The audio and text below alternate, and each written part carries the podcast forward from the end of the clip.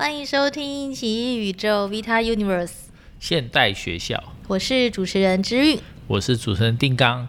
让我们一起关心教育怎么了？教育怎么了？好，我们今天要讲一个主题，那个主题叫做“就是为什么教育反而让我们不阅读？”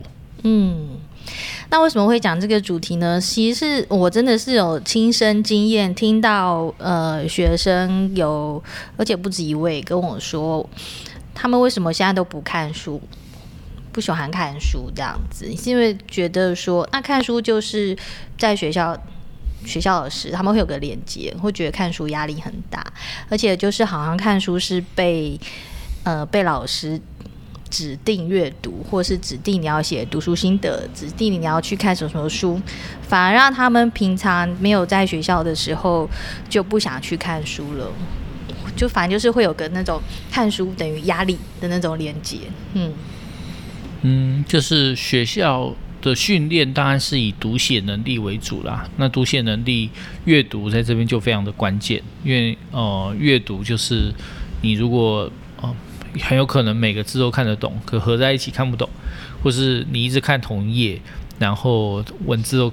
有看到，可是没有看进去。你说那种同一页可以看个二十分钟那一种？对啊，对啊，对啊！就以前我们晚自习不最常这样，就是时间延长了，可是强度没有增强，嗯，所以我们就会一直停留在课本某一页，然后停留在这边二十分钟没有动过这样，然后都不知道脑袋飘飘到哪去了这样。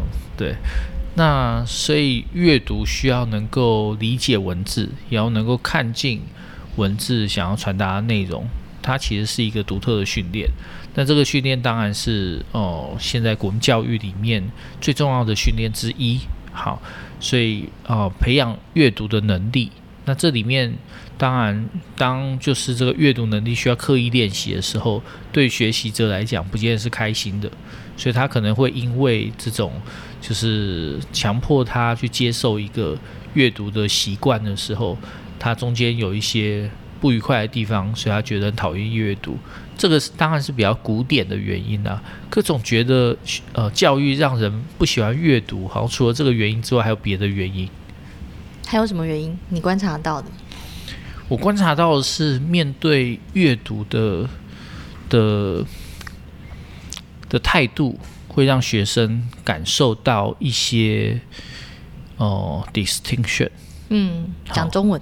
哦，就是区别啦，或者是呃秀艺这样子。嗯，对，就是说，因为呃我自己观察到，就是老师会看学生，嗯，他会判断你家的一个，就你有没有文化背景，这个文化资本这样子，因为文化资本，嗯、或者你家的社经的地位，嗯，呃，如果你有阅读能力的话，是个加分还是是个扣分？真的哦，啊，譬如说劳动阶层，其实阅读对他来讲，对他的专业来讲，没有那么的必要。好，所以阅读阅读太多书，有时候家里反而不开心。好，可是如果是做呃人文的、做文化的、做这种政策的，好，做专业的，阅读能力就非常的重要。好，所以所以有时候学生所感受到的，老师在呃。让大家阅读，或者说强调阅读的时候，会伴随的是一种对学生的区分。嗯，那个区分就是，诶，你是属于阅读的那一群，还是属于不太需要阅读的那一群？而这个态度就会完全不一样。有时候也会让老师的教学的要求或期待不太一样。比如有些学生，他就一直在做机械化的训练，一直在写那个。就是在抄抄字，然后再这样一行一行一行一直抄下去，这样。那有些学生，老师好像就觉得说，诶，他可以做一些比较高阶的语言的训练，所以，诶，这个学生的要求就说，诶，你可以用用课文来写故事，这样子，对 对对，类似这种。所以我觉得，对语言的想象跟要求，其实有阶级跟家庭背景的影响。所以这会让有些学生他会觉得自己好像被被歧视到，所以不开心，或者说他会觉得这是个很，或是另外一种，他会觉得这是个很，就算是被期待的，他说不定也会把它转成一种压力，期待的压力这样子。对，他会呃很敏感的感受到，就是老师在这边对于他的阅读的期待的一个状况。然后跟老师认为他是不是一个有阅读天分的人。有些学生可能也许他的状况没有那么差，或者说他只是学习需要一些转折的过程啊，可是可能老师就会先预设他是属于不太会阅读、不太需要阅读的那群人。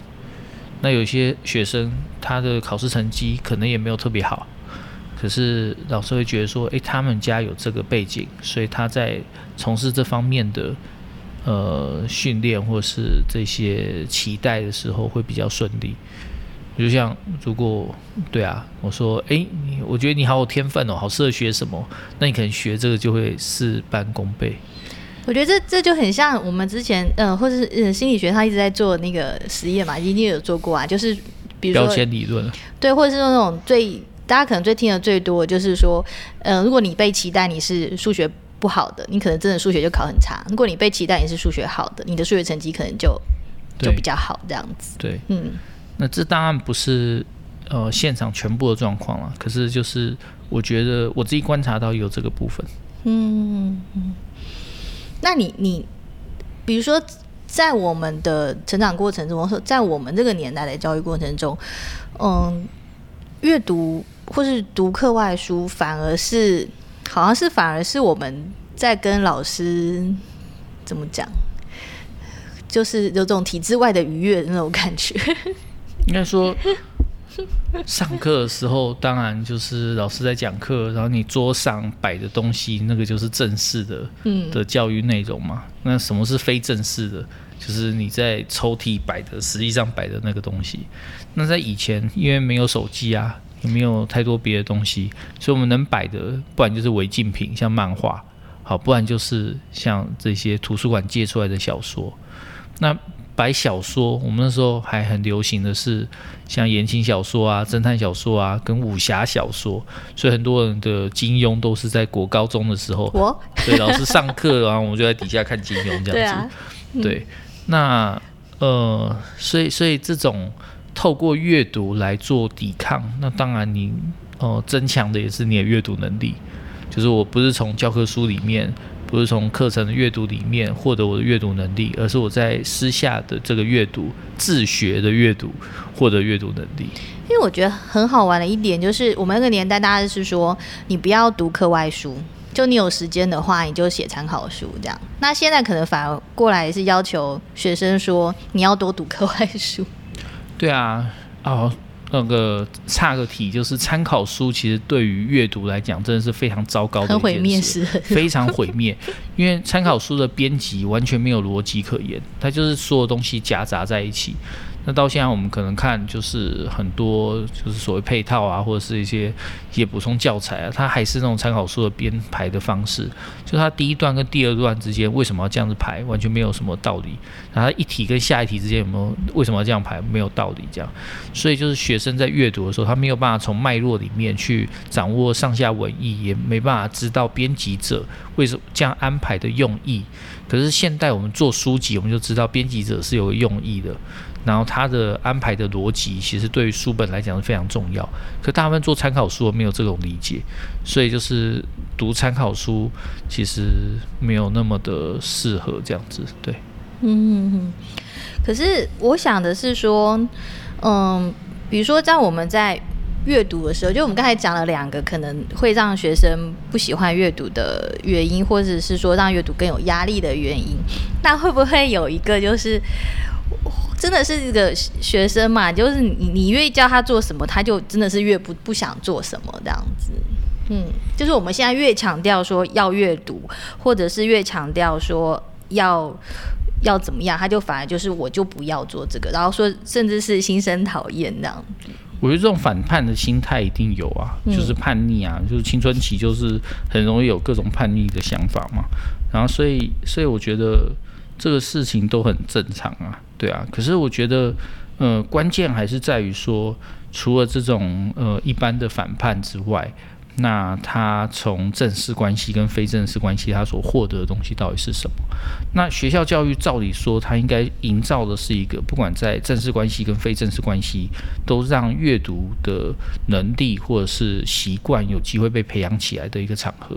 可实际上，我们却看到学校教育里面其实有很多对于这种呃阅读的一些一些习惯的建立，其实是有害的。比如说，好，比如说像我觉得呃，在阅读上的时候，其实重要的就是它不要停滞，它要快，它要轻。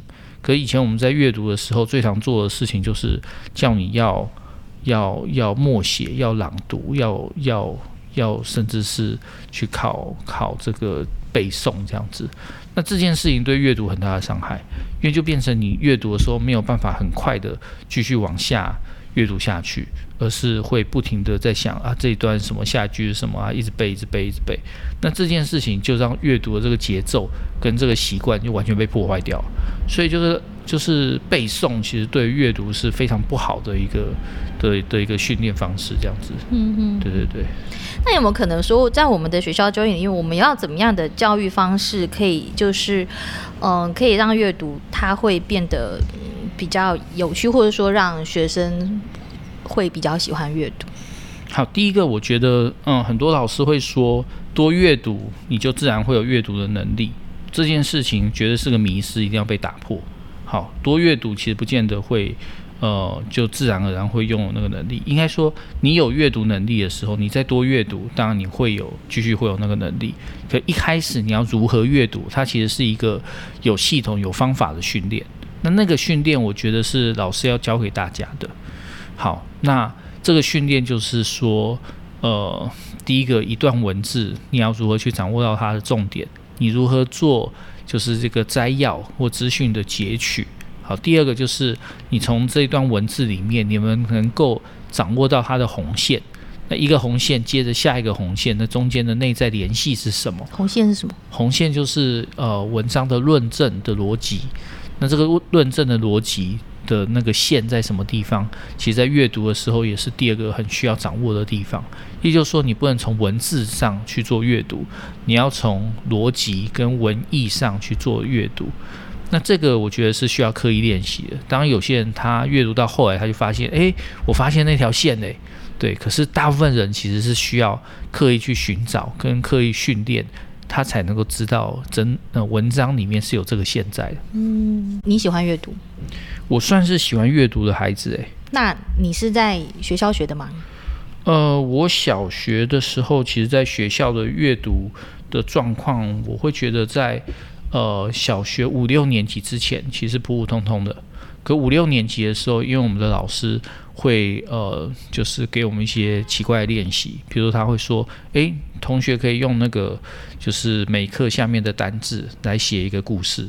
那我们那时候乱写啊，然后我就写的时候就会写很多奇奇怪怪的，比如说我会写，诶，在那个在餐桌上跟我弟对话的一个奇怪的过程，这样子写的很像小说。那或者是我会用。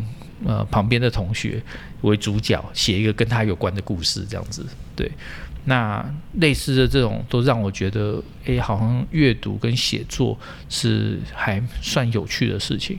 可是我真的阅读能力被培养起来，我觉得还是跟就是国中以后做大量阅读有关。好，比如说国中比较没有时间啊，那时候还是看武侠小说啊、漫画为主这样。可是到高中的时候，我常常下课我就会跑到就是我们建中隔壁的三民书局，在那边坐一整天这样子。然后隔壁都是小朋友这样，因为我都到三楼就是童书区。那我到二楼拿到我想要看的书，我就拿到三楼。然后就是有你这种人看面前的童书区就大家都坐在地上嘛，那小朋友坐在地上就这样坐着，那我就穿建中制服啊，就是跟他们坐在一起。就把这本书看完，这样看完一本，然后再下去再换第二本，这样。所以三明书局惠我良多，那家现在还在，这样。要感谢他一下，感谢他，要常常支持他，这样。嗯。不过就跟小朋友一起阅读的这个过程，其实让我有大量阅读的经验，这样。对。可是我会觉得说，因为我们成长年代，像你刚刚说过，因为我们没有其他太多的娱乐，可能电视那时候小时候还有三台，后来才有。所谓的第四台这样子，然后也没有手机，也没有网络，那你真的大部分时间不知道干嘛，可能就阅读算是一种娱乐。那如果现在我们有很很多娱乐或者是很多其他的资讯取得管道的话，那阅读对现在的学生来说，他好像不是那么那么需要，或是他那么有他可以放松、可以娱乐，或是可以获得资讯的这样子。那他还为什么还需要阅读？呃，因为当然我们的媒介主导、社会主导的媒介形式在转变啊。以往是呃以读写为主，那是文字为主这样子，书本印刷印刷术，所以它是印刷资本主义的一个进展。那现在我们都开始进入到就是就是电子媒介，那电子媒介它有影音，它有游戏，然后它有很多很多新的这些这些有趣的东西。所以我们今天啊、在阅读的时候，你会发现啊，就是读书好累啊，书也好重啊，然后还不如看个剧这样子。然后或者是打个手游啊，打个打个电玩啊，这种之类的，看个动画，对啊，所以就是这种这种被动式的阅读或者主动式的游戏式的投沉浸式的参与，其实已经成为我们现在就是数位资本主义的一个主流了。这样，那印刷资本主义怎么办？好，第一个当然就是你会发现这种就是呃出版业萎缩啊，什么这种之类现象都伴随着，但同时你也会发现就是。诶，其实文字的能力还是非常的基本，对。那社会学家跟人类学家都会说，有语言才会有社会。就我们在沟通或我们在思考的时候，其实核心还是在语言。所以，呃，读写资本主义其实并没有完全的退场，它反而成为更基础的一些能力。那我们拥有更进阶的能力，图像啊或其他的更进阶的能力之前，其实有读写能力，通常都不会是一个扣分的事情，而且是加分。对嗯，那更何况，那再补充一个，就是在现代的时候，你就会发现，哎，终身学习变得很必要。那终身学习你靠什么学？或者说啊，网络上好多影片是没错啦，可能那个影片其实通常就不是很扎实，它都是以速成或者说让你快速理解一个东西为主。可是你要真的学一个东西，学到专业，学到可以用，然后学到在专业的市场上能够跟人家竞争，能够打败人家。你其实还是需要阅读啊，对啊，你只靠网络上影片学的就是一些皮毛而已。嗯，其实不只是我们阅读，其实不只是学专业啦。其实我觉得很多时候阅读，我自己喜欢的阅读的内容很多，其实是会让我觉得是比较提供一个呃想象空间，或者是一个怎么讲，就是生命经验的一个对照这样子。嗯。对，阅读一定要有乐趣啊，只是那个乐趣怎么来这样子。那以前我们读小说就觉得啊，小说里面有情节、有故事，啊，就像各种课本，历史课本一定对我来讲是读得最开心的，因为你就好像在看一个时代的故事这样。所以有故事化的东西，我们觉得很好阅读。好，那但反过来想，你也可以想说，对于其他的专业领域来讲。难道阅读不能够用故事化的方式去理解吗？其实也可以啊，因为其实一个好的写作的作品，它其实应该有一个内在理路，那个内在理路其实就像故事一样，对。所以如果我们看到不好阅读的，像是课本啊，就像大学的课本，然后高中课本，我们做的其实很好阅读，因为我们学生就跟我们讲说，诶，他看我们的书就是拿到的第一天他就把它整本看完，他觉得好好看这样子。可是大部分的课本其实不太好阅读，因为它的呃编辑没有逻辑，然后它的东西是资讯的叠加，那个叠加就是它没有一个有机的联系，它只把它并置摆在那里而已，就一起摆在那里而已。那那种东西就当然读不下去，因为它写的烂这样，编排的烂这样。所以呃，如果你觉得阅读很痛苦的话，可能是你看到的烂东西。那么那么好，那嗯。好，那其实我还有另外一个问题，就是说，那这样子，呃，在学校里面的阅读跟出学校外的阅读，你觉得它的差异在哪？嗯，以往就是学校内跟学校外，它是一个一个鸿沟这样子，嗯，所以学校内也会尽量的阻绝学生接触到学校外的东西，所以就是制服啊，就是一个保护，学校的围墙也是个保护，上学的时间啊，那甚至很多教官啊，在到处巡来巡去的都是一些保护这样。那可是呃，现代你就会发现，我们强调社会参与嘛。呃课纲的要求社会参与，所以社会参与就意味着学校跟学校外的这个界限其实要逐渐的模糊化。你会发现现在很多课要做田野探探访、田野调查，然后要去做就是各种各种场域的观察，去做访谈。去做一些探究与实作，对对对，那类似这些东西都是让学生有机会走到学校之外。那这时候你也会发现，我们需要的能力就不只是学校内的能力。学校内的能力是什么？比如说守秩序、扫地、安静，然后排队，然后或者是按照时间表能够被规训的去做一些集体的事情，这是学校内的能力。可学校外能力是什么？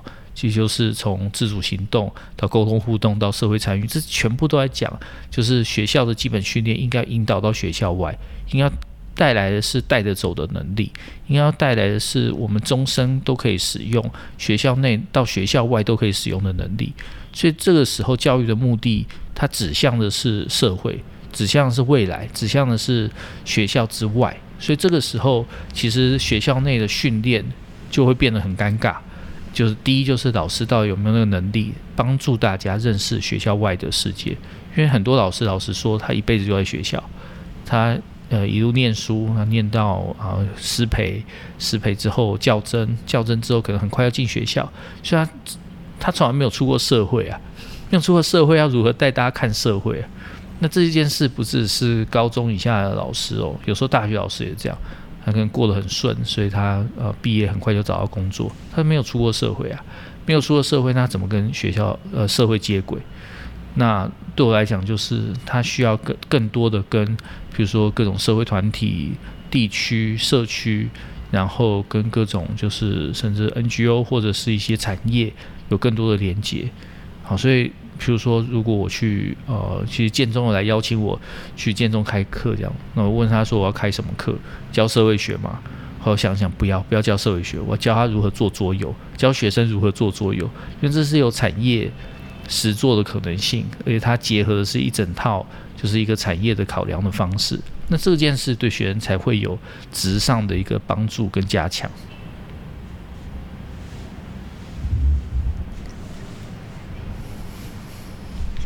好，所以所以呃，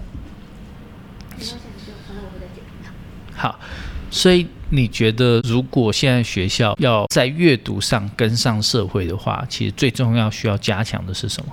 诶，如果很蠢的开阅读课，开读课算很蠢吗？有帮助吗？还是会让学生更离阅读更远？阅读课 OK，可是阅读如果是要刻意练习的话，其实它需要有一些。有一些呃更进一步的专业，那老师当然也不只是国文课，对不对？不只是国文课，嗯，对，也不只是啊整本看过去，然后叫大家来报告啊，问你说你读到了什么，这样问你什么感想，不止这样。那他需要的是一段一段的阅读训练，呃，譬如说，如果我教学生阅读的话，我就会挑一篇短的文章，那个文章可能是是散文，可能是小说，也可以是诗。好，可是，在阅读的时候，我们重点就是。这一段在讲什么？下一段讲什么？为什么要这样讲？诶，仔细想，其实我们课本就这样啊。我们课本其实就是写，就是短短的文章，可是很快的用很多提问去教大家去抓文章里面的红线。所以我们的课本其实对于阅读是很有帮助的。老师如果没有那个在在选书的时候使用，你也可以让学生在当成课外读物来使用，其实会很有帮助。那还有没有别的？别的，比如说你说在学校或是学校教育里面，可以让大家对阅读有兴趣，或者是说可以让他，就算从学校毕业之后，他还是会有一个阅读的兴趣或阅读的习惯的方式。其实对于学生来讲，他的呃非正式生活其实就是流行文化的部分，比如很多学生喜欢动漫，很多喜欢影剧，很多学生喜欢偶像，好，那里面都有延伸的这种跟文字或阅读结合的一些能力。好，比如说漫画，啊，到底国中生或者小学生、高中生适不适合看漫画？我自己觉得很适合。为什么？因为漫画里面有两个路线，一个是图像路线，一个是文字的路线，它是图文的结合。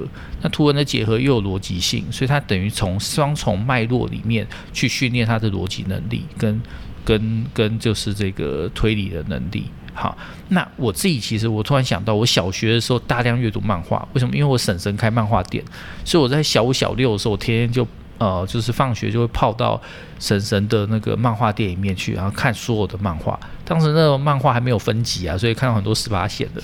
可是重点不是这个，重点是这个大量阅读，我觉得对于我后来在文字阅读的速度跟能力上，我觉得都很有帮助。所以我觉得，如果让学生有阅读兴趣的话，让他去阅读这些流行文化的东西，其实是有帮助的。可是我就会觉得，现在有个奇妙的，另外一个奇妙的现象是，比如说你小学生，小学生可能还会看漫画、看轻小说，可能一路看到国一、国二吧。当当你要面对大考的时候，可能就这种就被阻断，然后然后一路就可能到后来就越来越不看所谓的课外书，会觉得看课外书越来越无聊，越来越有压力。但大考就是一个冲刺嘛，那个冲刺之前我们到底需要什么？我们需要如何配速？这是一个好的问题啊。那最好的配速就是一些基础的东西，我们在进到大考的那半年准备期之前，我们在基础的东西上有一个基本的样子，那个要冲刺起来就非常的快。可是如果你一直在冲刺，你把它当短跑在跑，从高一就开始一直全力在跑，那你跑到大考的时候，其实就就就完全没力了。所以我的建议其实是在你呃，就是高呃大高二的的寒假或暑假之前，其实你还是以你的基础能力为主。那里面阅读就是非常重要一件事。嗯，你感觉好像我们下次可以来讲怎么样去考试。你 好啊，其实我们都是考试专家哎。对，嗯，对。好，那其实嗯。呃其实阅读，因为我们自己开出版社嘛，所以我们会特别关心阅读这个这个这个议题跟教育的关系。嗯，而且因为其实现在现在教育也还蛮强调，我是觉得越来越强调阅读。可是，那为什么大家的阅读量反而是下降？我觉得这是还蛮让人想要去思考的一个问题。对，如果有机会再跟大家讲更多相关的现象跟我们的观察。嗯嗯，好，那今天就先到这里喽。好，谢谢大家的收听，拜拜，拜拜。